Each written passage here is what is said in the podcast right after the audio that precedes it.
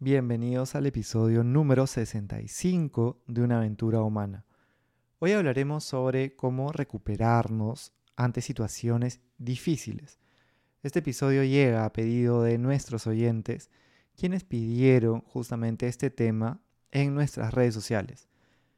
La vida de por sí es incierta y cualquier día nos puede llegar una situación inesperada que nos reta. Quizá es una ruptura amorosa, una fricción o conflicto con alguna persona, un problema laboral o una enfermedad. Para responder ante las dificultades de la vida, la resiliencia es clave. Boris Cyrulnik es un psiquiatra francés, hijo de inmigrantes judíos de origen ucraniano, quien entiende muy bien la resiliencia, pues a los cinco años luego de la ocupación nazi perdió a sus padres, los llevaron a campos de exterminios. Él entiende la resiliencia como la capacidad del ser humano para reponerse de un trauma y, sin quedar marcado de por vida, ser feliz. La psiquiatra española Marian Rojas Estapé menciona que ser feliz es ser capaz de superar las derrotas y levantarse. Para responder ante situaciones que te reten, te propongo cuatro pasos. El primero es encara la realidad, es verla con la mayor objetividad posible e identificar cómo te sientes al respecto.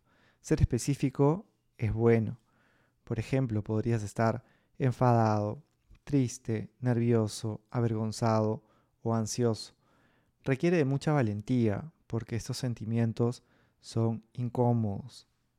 Resalto que es importante nombrar tus emociones y también tener una diversidad de nombres. Hay algo que se le llama hemodiversidad, que se puede buscar en la web, donde están haciendo ya investigaciones que muestran cómo las personas que pueden nombrar e identificar una mayor cantidad de emociones tienen una mejor salud y van menos al doctor. El primer paso es entonces encara la realidad.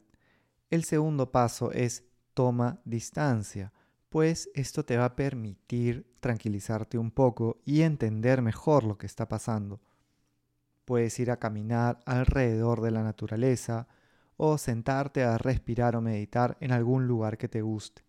Mirar las olas del mar, ver cómo el río transcurre o quizá contemplar las estrellas en una noche o simplemente echarte en medio de un jardín pueden ser alguna de las tantas formas que te permitan tomar distancia, sentirte un poco más tranquilo, para que puedas ver con más objetividad y con un poquito más de calma cómo es que te has sentido, qué es lo que ha pasado y que puedas ver la situación como si estuvieras un poco más arriba. Es como que te elevas un poquito, como que estás volando y ves la situación con más distancia para poder entenderla mejor.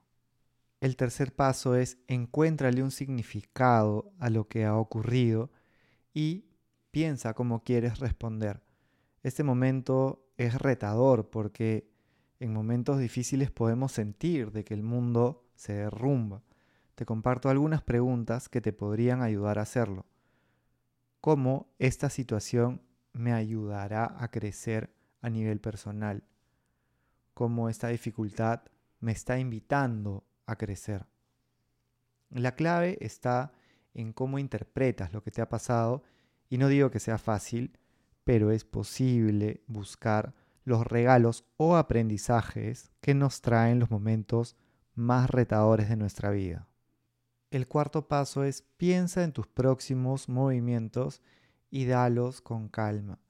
Cuando estés atravesando un momento complicado, la paciencia y la empatía contigo mismo es fundamental.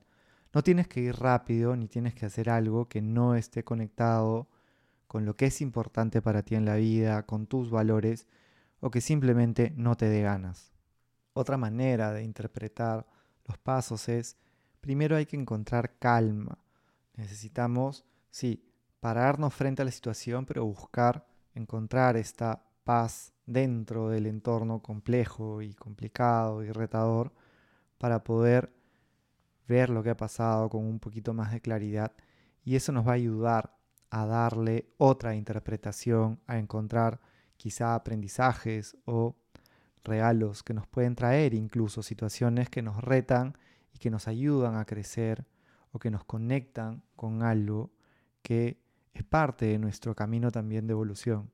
Y una vez que has hecho esto, ya puedes continuar caminando con paciencia, con empatía y sabiendo que la vida también es improvisación. No sabemos lo que va a pasar, pero podemos dar nuestros pasos con conciencia, interpretándolos lo mejor que podamos y ejercitando este músculo de la resiliencia que nos va a ayudar muchísimo.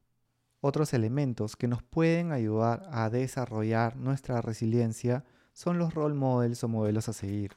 Personas que nos inspiran a través de comportamientos, actitudes o creencias. Pueden ser personas cercanas o también pueden ser referentes que conocemos a través de videos o a través de podcasts o libros. Otros elementos que te ayudarán a fortalecer tu resiliencia son desarrollar tu espiritualidad, enfrentar tus miedos, tener un grupo humano de soporte, ejercicio físico, ejercicio mental y desarrollar tu creatividad. Espero que este episodio te haya dado elementos valiosos que de alguna manera te ayude a poder transitar mejor un momento difícil. Si sabes de alguien que le podría sumar, se lo podrías compartir. Y si no lo has hecho todavía, puedes ponernos las estrellitas en Spotify y una review en Apple Podcast para que podamos llegar a más personas. Gracias por invertir ese tiempo en ti y hasta pronto.